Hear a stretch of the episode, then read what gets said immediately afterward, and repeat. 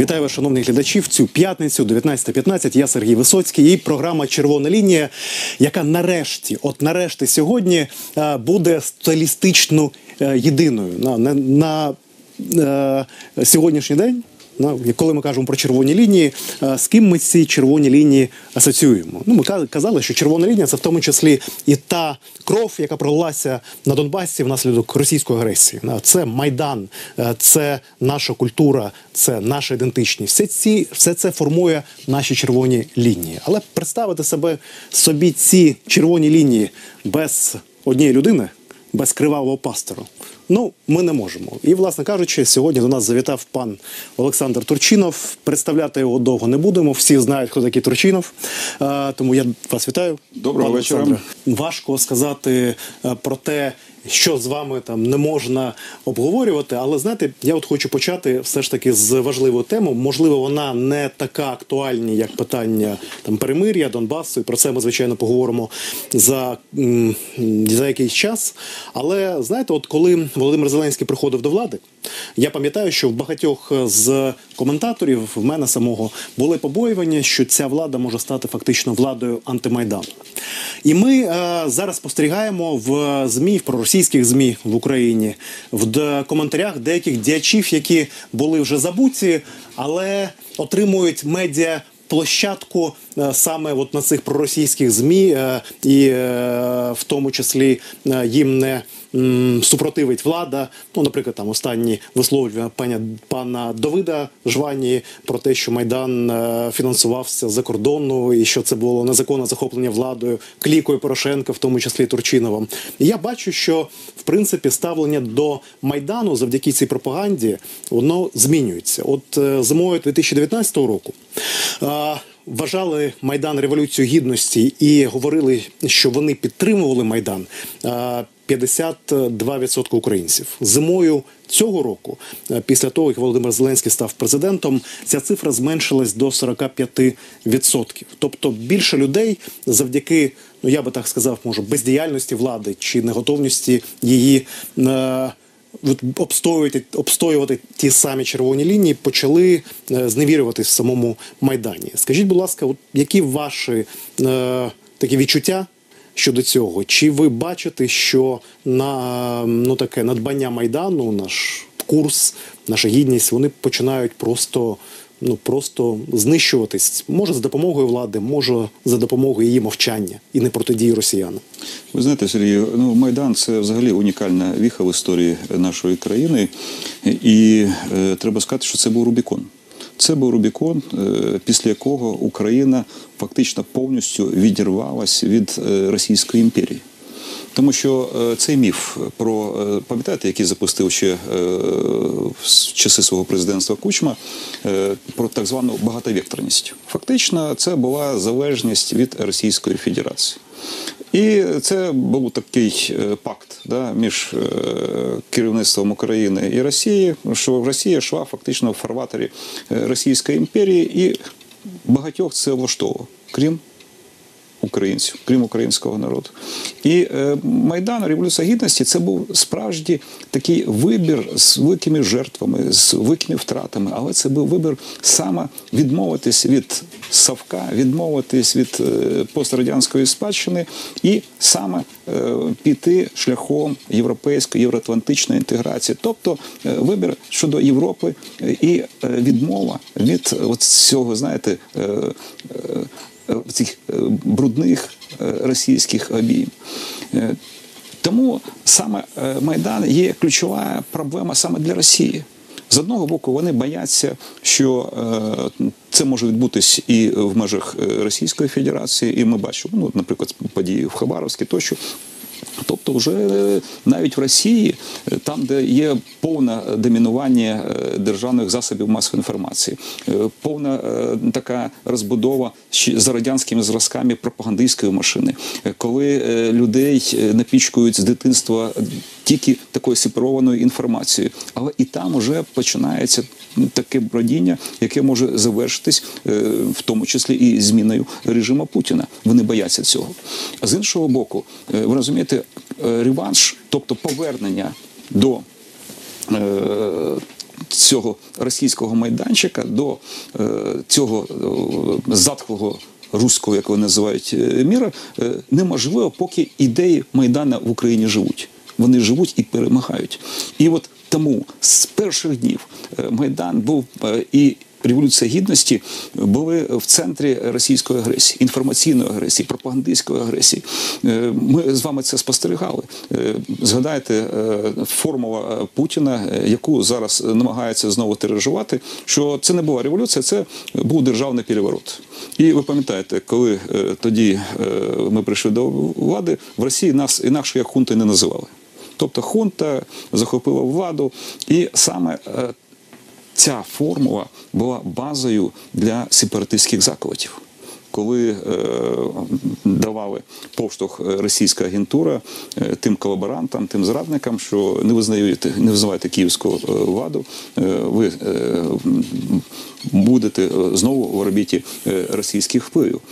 І сьогодні ми бачимо, наскільки активізувався реванш, наскільки ця контрреволюційна формула знову починає діяти, і на превеликий жаль, при пасивній підтримці чинної влади вони знову піднімають голову. П'ята колона не просто впливає на більшість інформаційних носіїв України. Вони починають впливати на внутрішню, на зовнішню політику. Вони нав'язують свій порядок денний і фактично йдуть паралельно чинною владою на ревізію здобутків Революції Гідності. А для того, щоб провести цю ревізію, її треба скомпрометувати.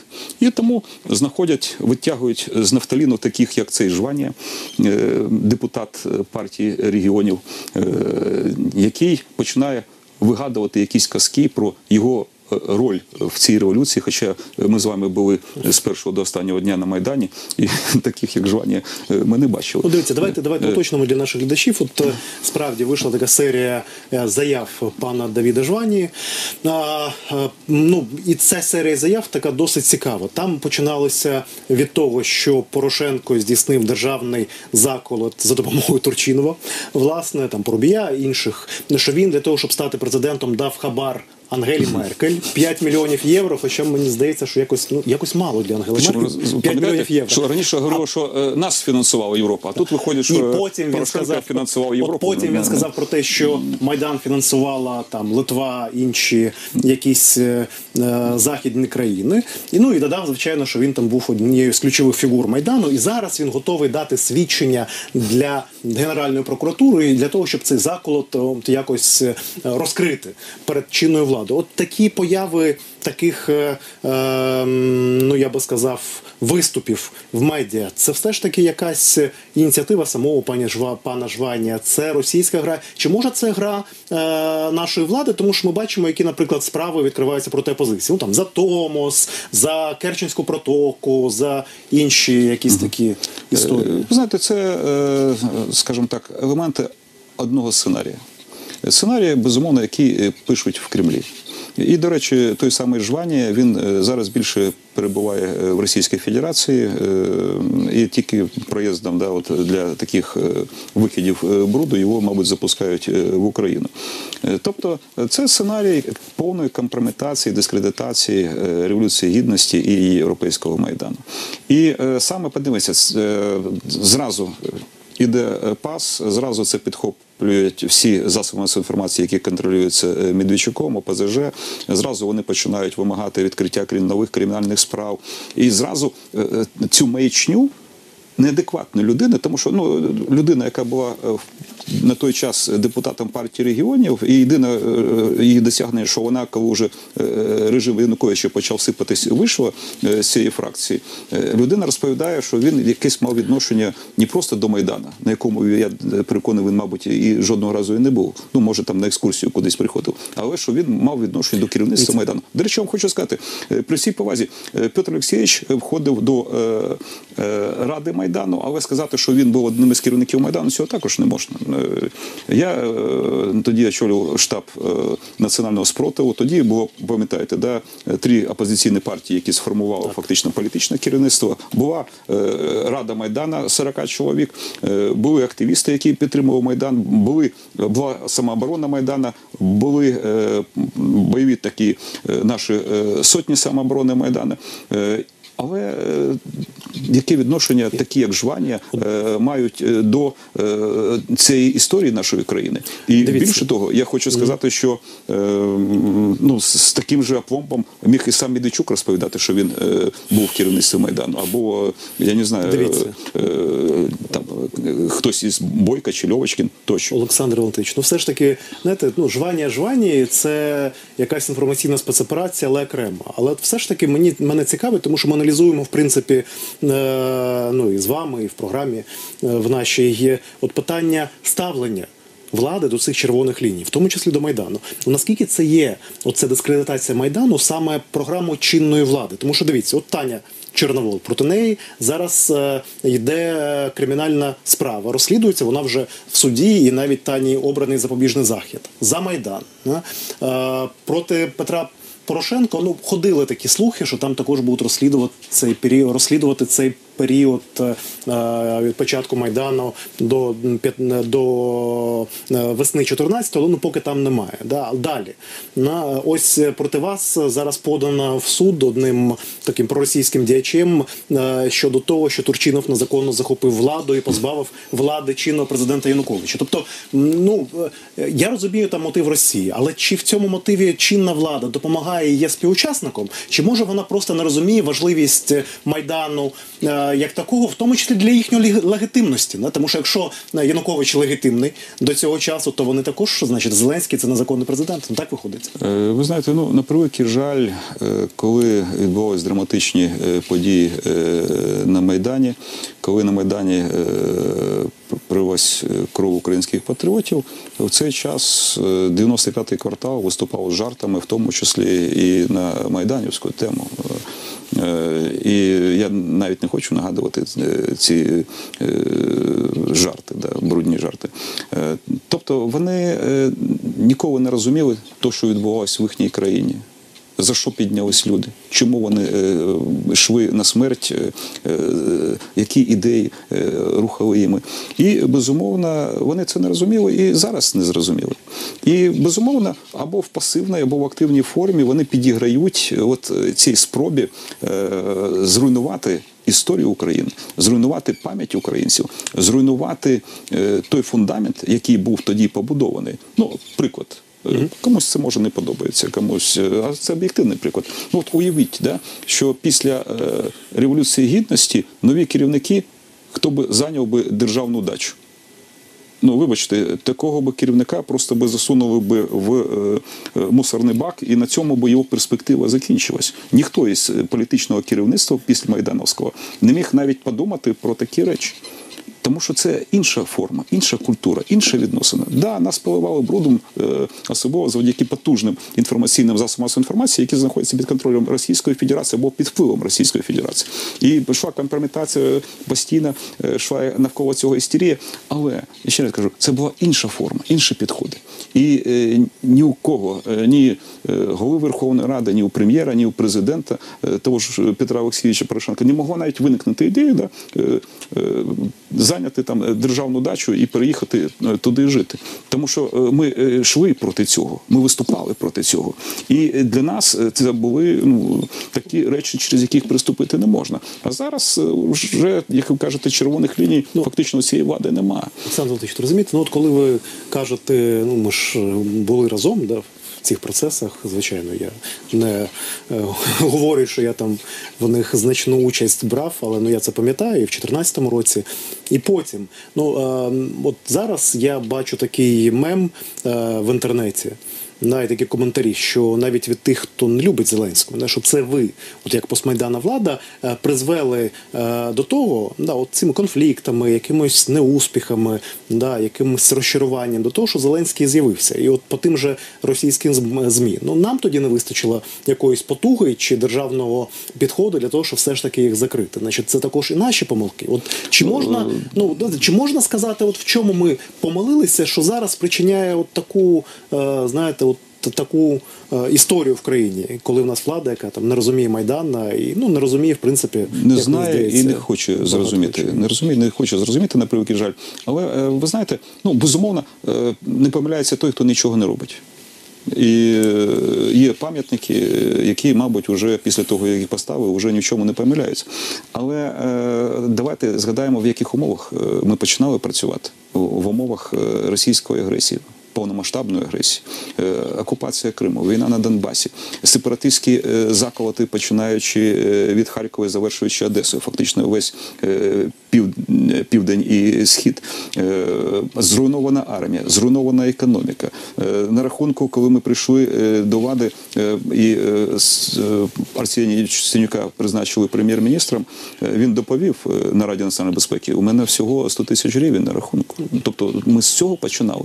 І незважаючи на все це, змогли зупинити наступ Росії, змогли звільнити дві третини Донбасу, змогли стабілізувати економіку, не допустити дефолту. І давайте так говорити, економіка системно зростала.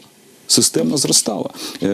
Були проблеми, були помилки. Так, я погоджуюсь з вами, що такої єдиної команди не було. Ми ж аналізуємо зараз оці п'ять років, також є такий час, щоб подумати. От якщо б зараз от Олександр Валентинович Турчинов дві тисячі двадцятого року от потрапив туди в чотирнадцятий, п'ятнадцятий, шістнадцятий, от що б ви по-іншому зробили?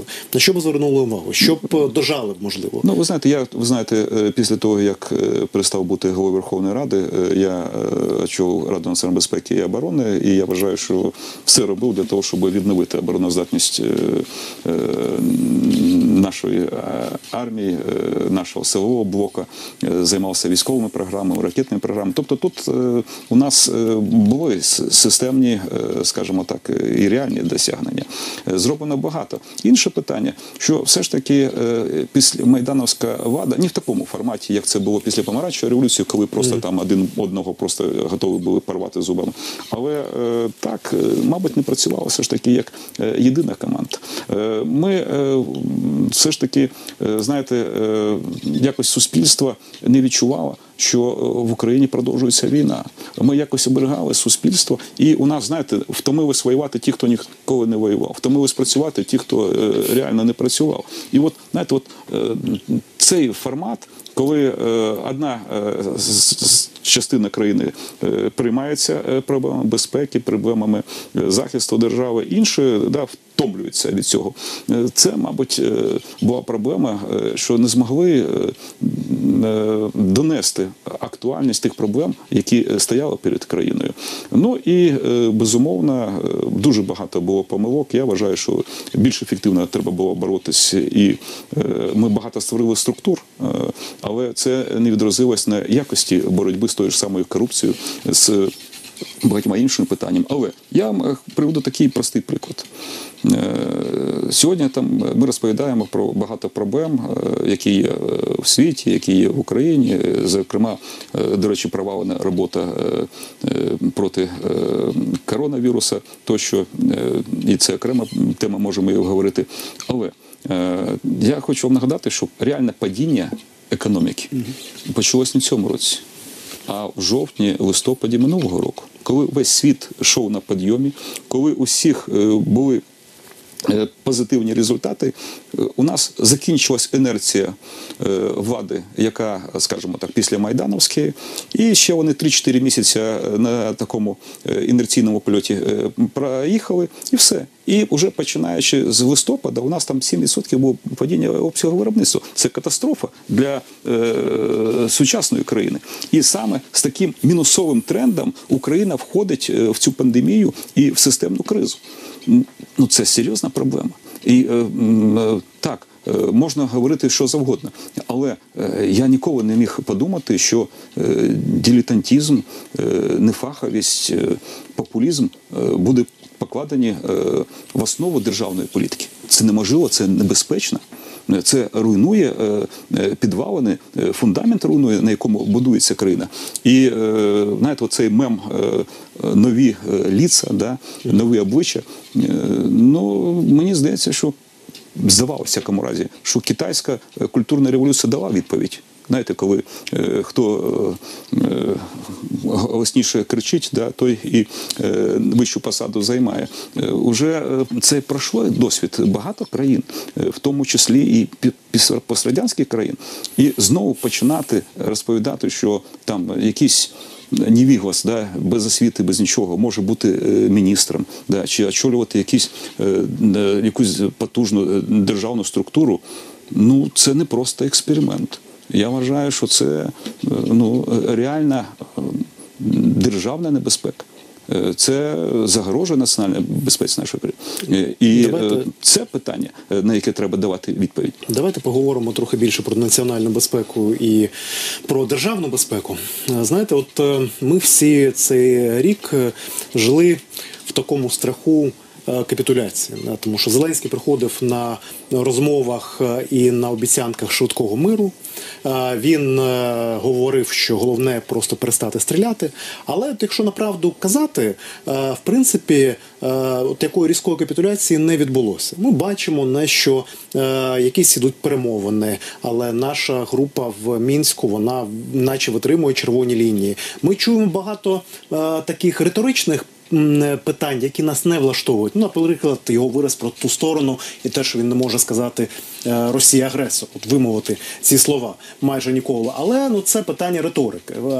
Все ж таки, в, то, в, тому, в тому ж разі от ми бачимо оце велике перемир'я, так зване. Да? І, в принципі, суспільство сприймає ці кроки. От, е, якщо... І зараз, до речі, от ці ватні всі пабліки, коментатори, вони говорять, що Зеленський продовжує політику Порошенка. От, на вашу думку, це так? Чи зрозумів Володимир Зеленський, що в Росії йому е, можуть підготувати тільки пастку, і він не, нас, не настроєний на те, щоб все ж таки здавати от, наш суверенітет, оці червоні лінії державності, червоні лінії Донбасу? Чи ви бачите якісь більш глибші моменти, які свідчать про те, що політика щодо України-агресора, вона змінилася?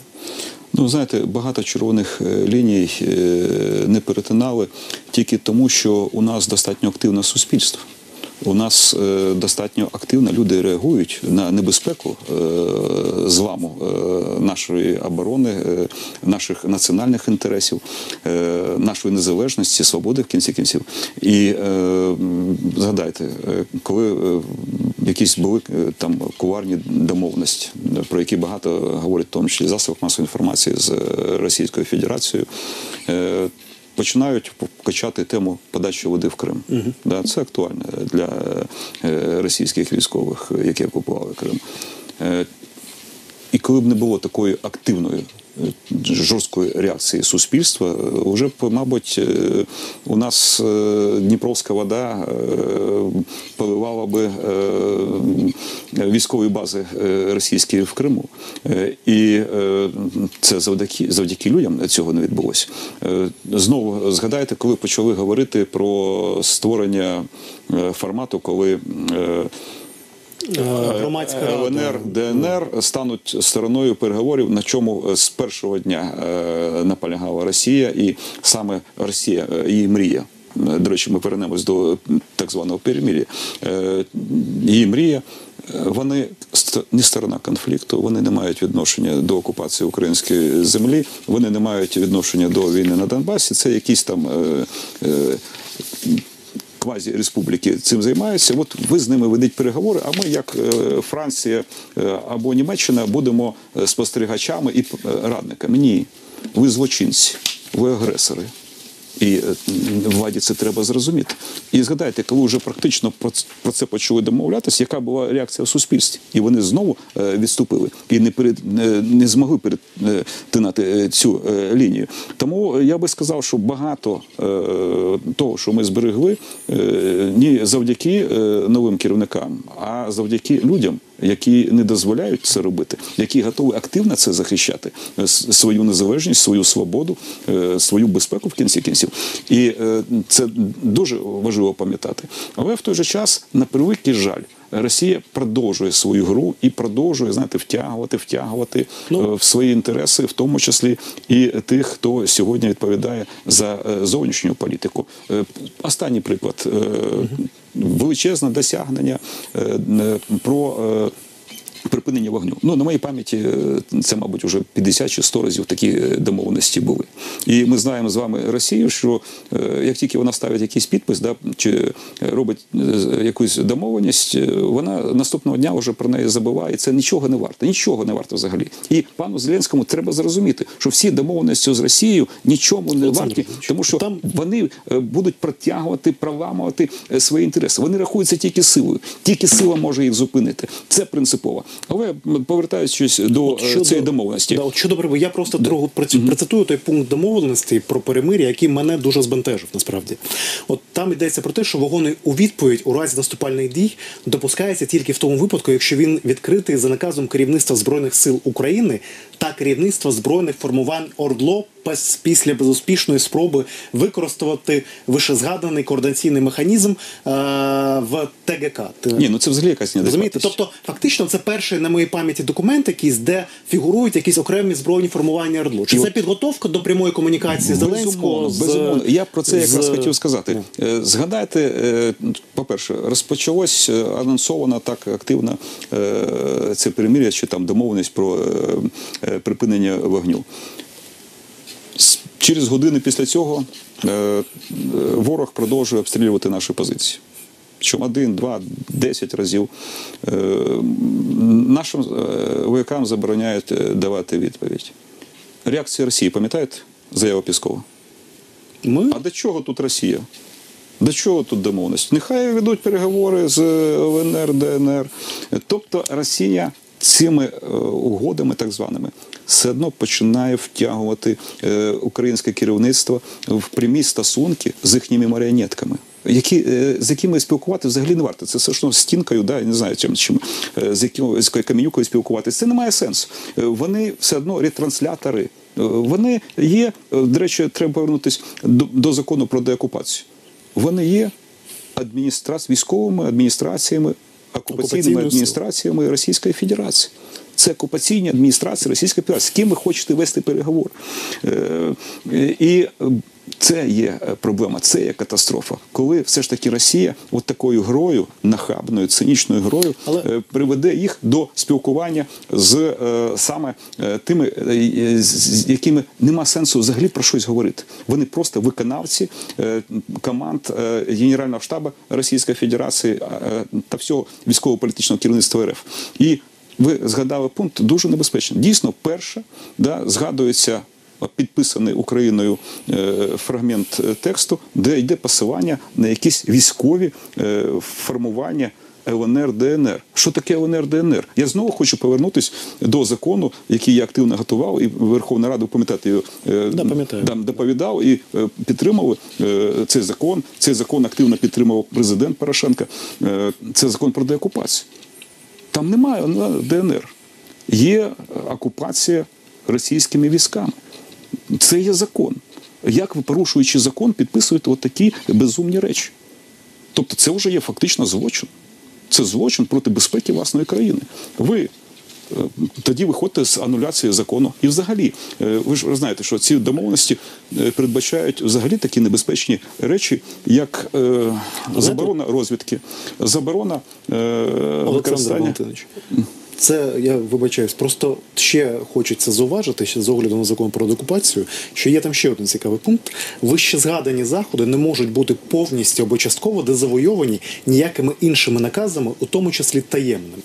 Тобто якась підписаний документ в Мінську Росією, Україною та тією стороною, незрозуміло, фактично диктує нам як державі, які накази, в тому числі таємні, виконувати. Ви бачаєте в цьому склад злочину державного? Це не злочин, це маразм, вибачте, да? Інше слово тут не можна підібрати. Яким чином Російська Федерація, будь-хто, да? Я не говорю вже про цих військових російських, які виконує їх, їх команди під час окупації нашої території. Яким чином вони взагалі можуть впливати на наші внутрішні питання? На те, які накази підписувати чи не підписувати. Тобто тут іде заборона президенту, начальнику Генштабу, міністру оборони і всій вертикалі виконувати свої обов'язки. Це їх обов'язки, да, проводити розвідку, це їх обов'язки е, отримувати інформацію, це їх обов'язок е, давати накази, е, і, е, які повинні виконувати військові. Тут іде пряма заборона. Як це можливо? Ну, це ну, не, не може просто е, бути, е, ну, я Дивіться, не знаю. От, от, це важливе питання. От це, як це? Це не потрапляє ні в конституційні е, якісь повноваження, ні в законодавче поле України. І тут е, я хочу вам е, ще раз додати е, питання. Е, до речі, е, навіть е, по плюсам, да, вчора демонстрував, канал взагалі суперлояльний до чинної влади, так чи ні? Так. І е, навіть там розповідають, що українські, е, українських військових примушують виконувати оці домовленості, е, і вони не використовують ні авіаційну розвідку, ні безпілотну розвідку, нічого. Де. А в той же час над ними працюють е, безпілотники, ворожі е, безпілотники. Росії. І я хочу запитати у військового керівництва нашої країни, вибачте, коли ви не знаєте, е, що відбувається е, у ворога, а коли ворог готує наступ? А ви підписали, що ви не маєте права, да, мати інформацію про те, що відбувається на стороні ворога. Хто буде за це відповідати, коли розпочнеться масштабна провокація або наступальна операція, яку ви навіть не можете передбачити, про яку ви не можете знати, тому що ви починаєте виконувати оцей підписаний маразм, що вам не можна проводити розвідку, вам не можна отримувати інформацію, вам е, нічого не можна. І вам треба ще узгоджувати свої якісь з кимось свої накази і свої рішення. От за, за вашим, давайте коротко, але це треба пояснити. От за вашим, ну, там, спостереженнями, думками, синтезованим політичним досвідом, от в цю пастку Зеленського затягують, тому що він це не розуміє? Чи в нього є така ідея, що мир за будь-яку ціну, навіть за ціну прямих перемовин там з окупаційними адміністраціями, це в принципі те, що вартує якихось його зусиль? Тобто це свідома позиція президента та головнокомандувача Верховного чи не свідома? Ну, ви знаєте, я ж не можу влізти в свідомість чинного президента і прочитати всі його думки. Мені важко зрозуміти його реальну мотивацію, хоча ви пам'ятаєте, на яких гаслах він прийшов до влади. Що протягом тижня ми завершимо війну, треба просто mm-hmm. припинити стріляти, і е, проблем ніяких не буде. Більше того, е, він сам себе загнав ще в одну паску. Е, пам'ятаєте, активна агітація на російських каналах, на проросійських каналах, як в Україні, так і за межами. Е, вони постійно розповідали, чому не завершується війна. Тому що владі, тобто Порошенка, Турчинова, там ще комусь, вигідно, щоб війна була. Вони на ній заробляють, вони е, там щось ще роблять, їм, може, просто цікаво, да, я, мене там, пам'ятаєте, назвали, да, кривавим, да, тобто, ну, мабуть, цікаво просто, да, коли кровлять. Е, і це е, був е, такий е, формат, який нав'язувався, в першу чергу, українському суспільству. І багато людей, особливо на Сході, на півдні нашої країни, повірили в цю тезу. Що так, вони завершують війну, тому що це їм вигідно, тому що вони хочуть е, далі щось з цим робити, е, їм це потрібно. І коли вже півтора роки, да, при владі пан Зеленський, війна продовжується, вона не припинилась. Тоді виходить, що йому вигідно, щоб продовжувати війну. Може... І тому він е, намагається всіляко, будь-яким чином е, цю війну зупинити. Але тут от є питання головне, з ким ми воюємо?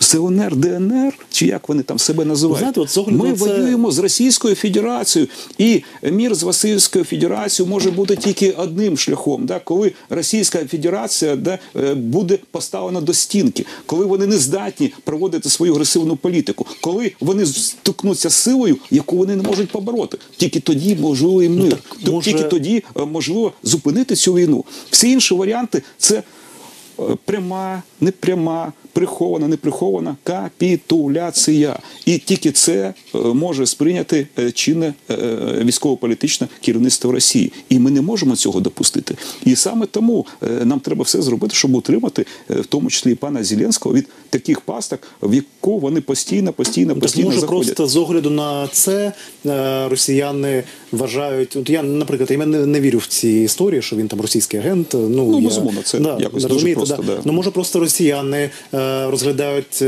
нашого президента як перехідний етап до проросійської влади. коли він не пручається цим пропаганді російській, в принципі, йде от в цьому семантичному, я би сказав, полі Росії, там, про ту сторону і таке інше. Ну, може, просто це... Ну, тобто, він, він повинен зрозуміти, що він просто перехідний етап. Чи можливо, да, от такий приход російських сил до влади? Ні, можливо, це є сценарій е, Кремля. Ви зараз розповідаєте сценарій Кремля. Тому що задача, яку вони бачать для Зеленського, він повинен дискредитувати, в його правлінні повинна бути дискредитована повністю е, проєвропейська опозиція. Е, або кинута до в'язниці, да, або скомпрометована. Повинна бути зруйнована е, фундаментальна, е, скажімо так, е, я би сказав так, ідеологічна, да, формула, яку заклав е, Майдан е, і Революція Гідності. Е, Україна повинна е, зупинитись на своєму європейському та євроатлантичному шляху. Да. І фактично е, все це можливо тільки при одній ще умові. Угу. Тому що немає альтернативи. При кризі, яка стає для країни катастрофою. Згадайте кінець тринадцятого року. Проблеми ж були не тільки політичні, проблеми були економічні. Була побудована Януковичем, Азаровим така фінансова піраміда. Вони, як пилісос, втягували, втягували кредитні ресурси і грались, грались цю гру, і потім на якомусь етапі вони не здатні були обслуговувати ці величезні борги, які вони створили. І ця піраміда рухнула. Єдиним кредитором хто залишився? Росія. Російська Федерація. Да. І от з цим вони увійшли в цю страшну для себе кризу. І сьогодні ми бачимо повторення. Аналогічний сценарій. Знову відбудовується фінансова піраміда, знову вони доповідають єдине досягнення, да, за рік економічних так званих змін, коли там вже, да, як там, часи бідності, да, закінчились, питання тільки для кого. Це то, що вони там взяли під низькі відсотки, чи там якісь інші відсотки кредити в Європі, під євробонди, розмістили О В Г З, облігацію внутрішнього державного займу. І це єдине досягнення економічне. Це не економічне досягнення.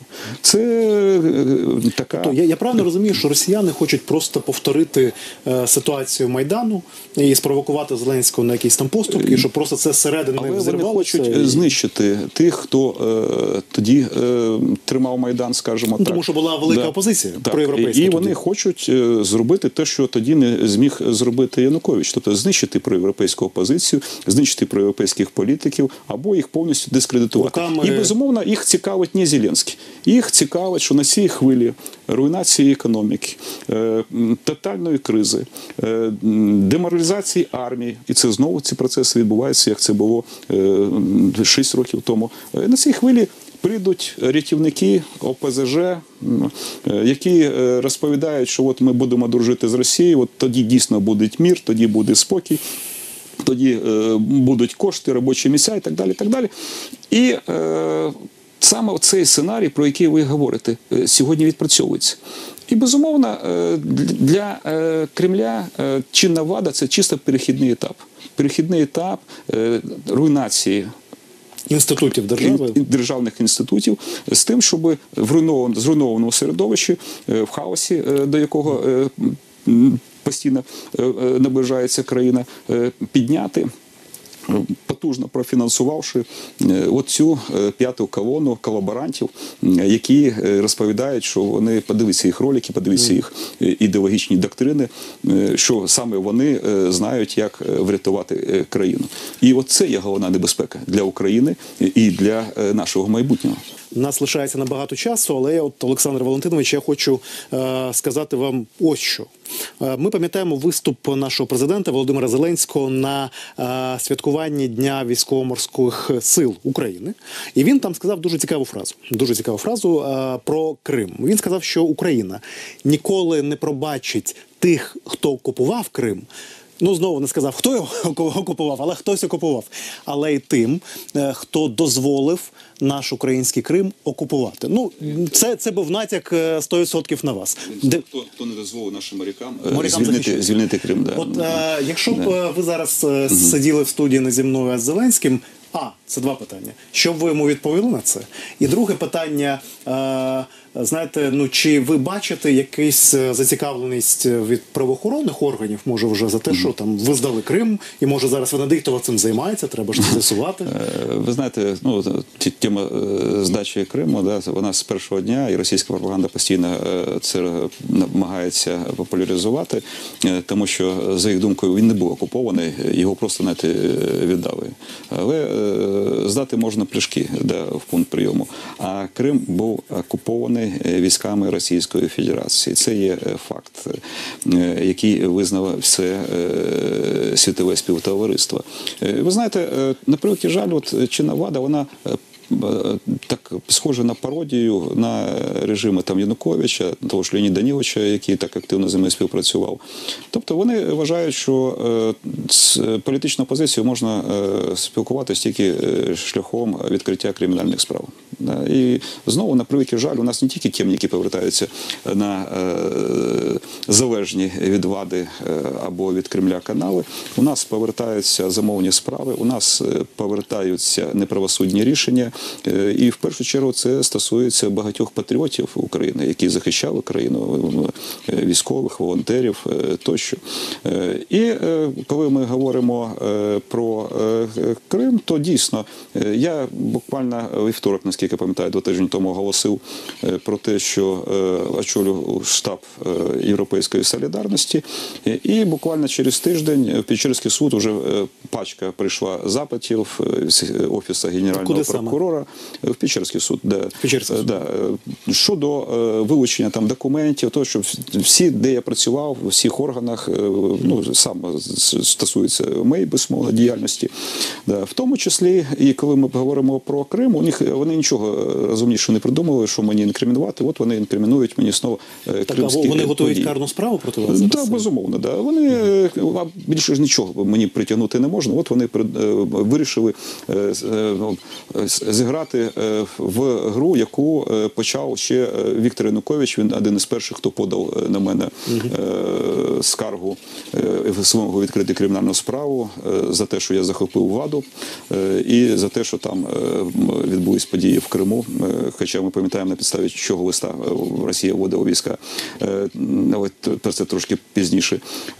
Після цього депутати О Пе Зе Же також, це для них теза дуже важлива, вони захисники України, вони вимагають відповідальності за події в Криму. І, на превеликий жаль, чинна влада підхопила цю естафету, вони відкрили справу, яка була багато років розслідувана, яка зараз військова прокуратура детально, похвилинно дослідила всі події, які відбувалися в Криму, окупацію Росією Крима. І вони хочуть, зроблені були висновки, проведені експертизи, вони все це хочуть переписати. Тут єдиний нюанс, ви знаєте, коли говорити по формі, то, в принципі, Зеленський прав, коли говорить, що повинні відповісти ті, хто не дав українським морякам, він тоді моряків вітав з святом, звільнити Крим. Тому що і окупувати Крим, тому що, давайте говорити, ті, хто роззброював армію, хто знищував наші збройні сили, хто е, знищував оборонно-промисловий комплекс, е, хто е, руйнував е, взагалі систему безпеки і оборони нашої держави, е, хто е, привів країну, яка, е, будучи одною з потужних європ... е, ядерних країн, е, передала Російській Федерації свою ядерну зброю. Тобто все це, безумовно, хто підписав Харківські угоди, все це, безумовно, е, вело е, до е, тих страшних подій е, початку чотирнадцятого року, і за це, на превеликий жаль, дійсно не ніхто не відповів. Ніхто не відповів. І в той же час, ви знаєте, коли, знаєте, от, тут фаховість, ключова проблема чинної влади, в тому числі і силового блоку цієї влади. І, ви знаєте, вони кидають камінь в мене, але ці, кому замовили цю справу, цей камінь, він потрапить в самого пана Зеленського. Я поясню, чому. Це елементарні речі. Справа в тому, що окупація Росії Криму не завершена. Тобто злочин не завершений, злочин продовжується. І коли ми говоримо, що так, відповідно до Конституції, влада повинна вживати сили все можливе від себе для того, щоб звільнити, особ... звільнити територію, дати відсіч ворогу, то я вам хочу... Я ж не думаю, що пан Зеленський і його оточення визнають фейковий кримський референдум чи анексію Крима. Мабуть, ні. А раз ви не визнаєте, то відповідно до Конституції окупація Криму в двадцятому році нічим не відрізняється від окупації Криму в чотирнадцятому році. І коли ви звинувачуєте мене, що не маючи армії, не маючи зброї, при тотальній зраді, яка відбувалася в ті часи, коли там сімдесят відсотків збройних сил перейшло в Криму на бік агресора, коли дев'яносто відсотків служби безпеки перейшло на бік агресора, коли дев'яносто дев'ять відсотків працівників управління Міністерства внутрішніх справ перейшло на бік агресора. І ви вважаєте, що в цих умовах я повинен був звільнити Крим, то що вам заважає його звільнити зараз? Відповідно до закону, до Конституції, це аналогічна ситуація. Злочин не завершено, Крим не звільнено. І, будь ласка, коли в дві тисячі чотирнадцятому році, не маючи нічого, це можна було зробити, то тим паче треба відповідати тоді, чому це не робиться в двадцятому році. Навіщо Зеленський? Ну, ви кажете, що ви зараз проти вас готується. І ви розумієте, так, що тоді треба відкривати справу саме проти Зеленського, який не вводить воєнний стан, який не оголошує війну агресору. Інше питання. Ви знаєте, і мені, у мене, до речі, я давав інтерв'ю цензору Бутусову, питаю: Олександр, так може ви...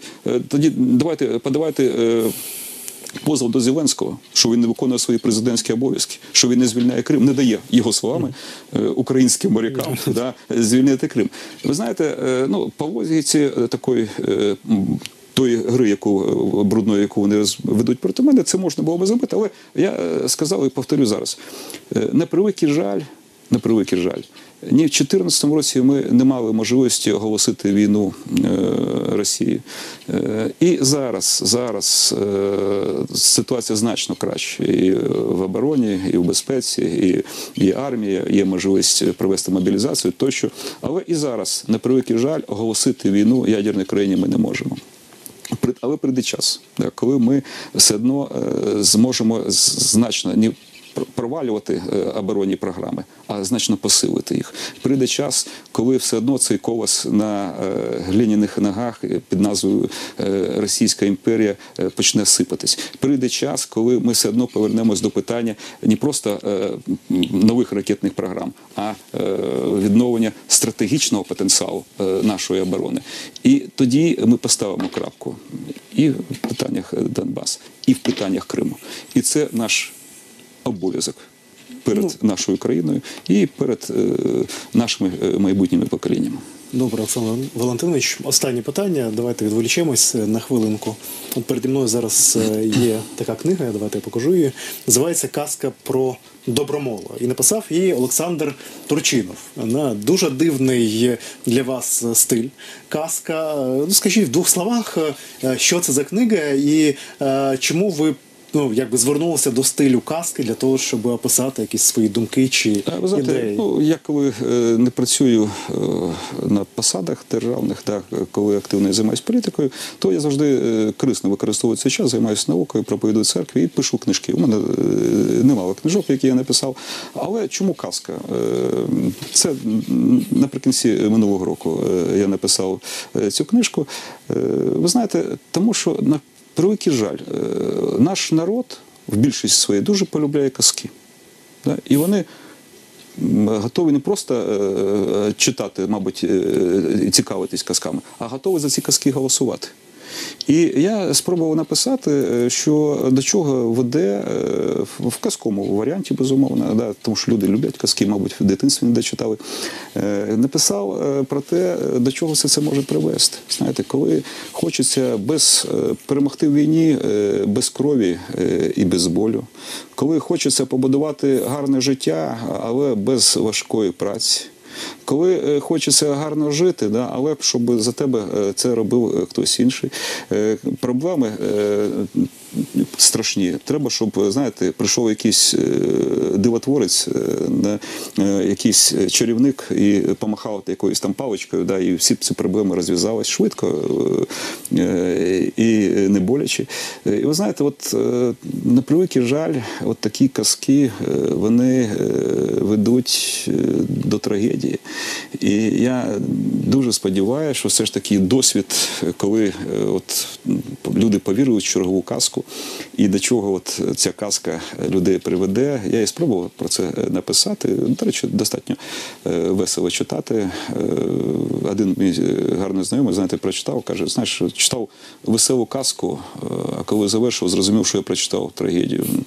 Але я раджу, да, більше читайте, друзі, і не обов'язково мої твори читайте, да, і думайте, і приймайте е, правильні рішення. Чим більше ви будете читати, тим менше ви будете вірити в кліпи, які вам показують телебачення та інші засоби пропаганди. Я дуже дякую, пане Олександр, що ви сьогодні дякую, до нас завітали. З нами був Олександр Турчинов, екс-виконуючий обов'язки президента України, секретар РНБО.